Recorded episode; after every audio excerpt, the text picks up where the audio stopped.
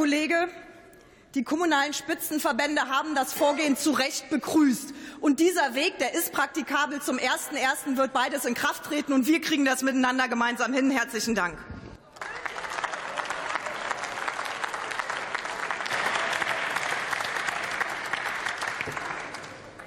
Das Wort hat der Abgeordnete Steffen Kotré für die AfD-Fraktion.